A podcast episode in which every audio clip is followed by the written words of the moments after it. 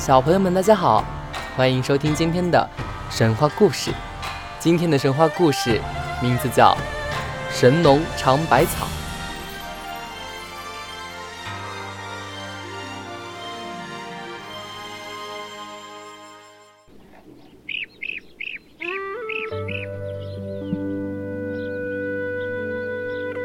在很早很早以前，世上没有医生，更不用说药了。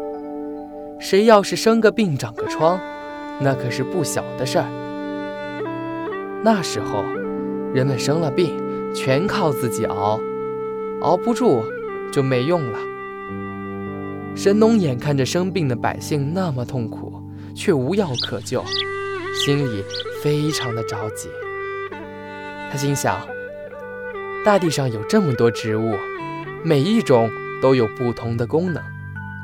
我要是能够分辨哪种能够治病，能治什么样的病，人们就不会这么痛苦了。神农决定亲自去寻找能够治病的草药，从家乡出发，向大山走去。走啊走啊，他们的腿走肿了，脚起茧了。整整走了七七四十九天，来到一个地方，只见高山一峰接一峰，峡谷一条连一条。神农好像闻到了花草的香气，就领着大家进了峡谷，来到了一座大山脚下。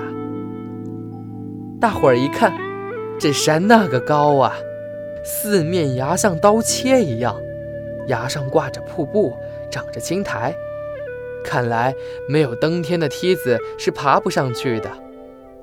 大家都劝神农趁早回去吧。神农摇摇头，说：“不能回呀，黎民百姓病了没有药，我们怎么能回去呢？”他站在一座小石山上，对着那座大山上看下看，左瞅右瞄。在那儿打着主意想办法。别说，这一看呀，神农发现了几只金丝猴正顺着高悬的古藤和横倒在崖腰的朽木爬过来爬过去呢。神农灵机一动，有办法了。他把大伙叫到一起，让他们砍木杆、割藤条，靠着山崖搭架子，一天搭一层，从春搭到夏，从秋。搭到冬，不管刮风下雨，也不管飞雪结冰，从来不停工。整整搭了一年，搭了三百六十层架子，终于搭到山顶了。听说人们后来盖房子搭脚手架，就是跟神农学的。神农带着大家伙儿攀上木架，上了山顶。山上长满了奇花异草，红的，绿的。白的、黄的，各色各样，密密葱葱，神农喜欢极了。他亲自采摘花草，一一品尝。哪棵草是苦的？哪片叶是甜的？哪些是热？哪些是凉？哪些能充饥？哪些能医病？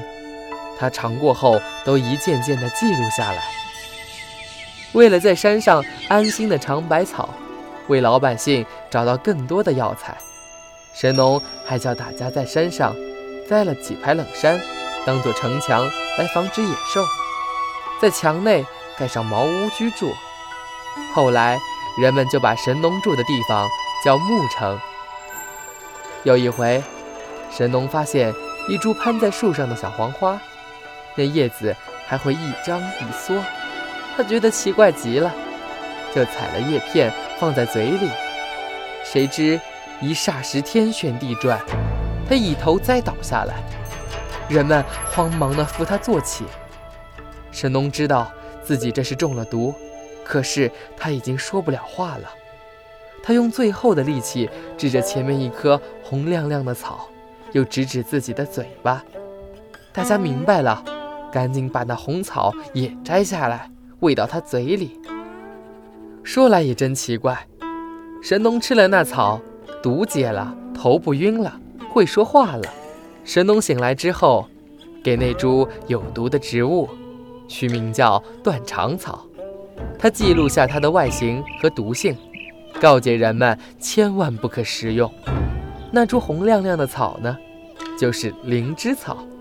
从此，人们都说灵芝草能起死回生呢。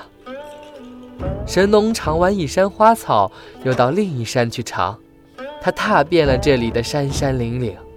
据说被他尝过的花草叶根有三十九万八千种。天帝被神农的精神感动了，赐给神农一根褶鞭。无论什么花草树木，只要用这根褶鞭打一下，草木的药性就会清清楚楚地显示在鞭子上。有了这根神鞭，神农采草就方便多了。尝完百草，神农准备下山回去了。可是他放眼一望，遍山搭的木架不见了。原来那些搭架的木杆落地生根，淋雨吐芽，年深月久，竟长成了一片茫茫林海。后来为了纪念神农尝百草、造福人间的功绩，老百姓就把这一片茫茫林海取名叫神农架。好了，今天的故事就讲到这里。喜欢的小朋友，请订阅火火兔儿童 FM 电台。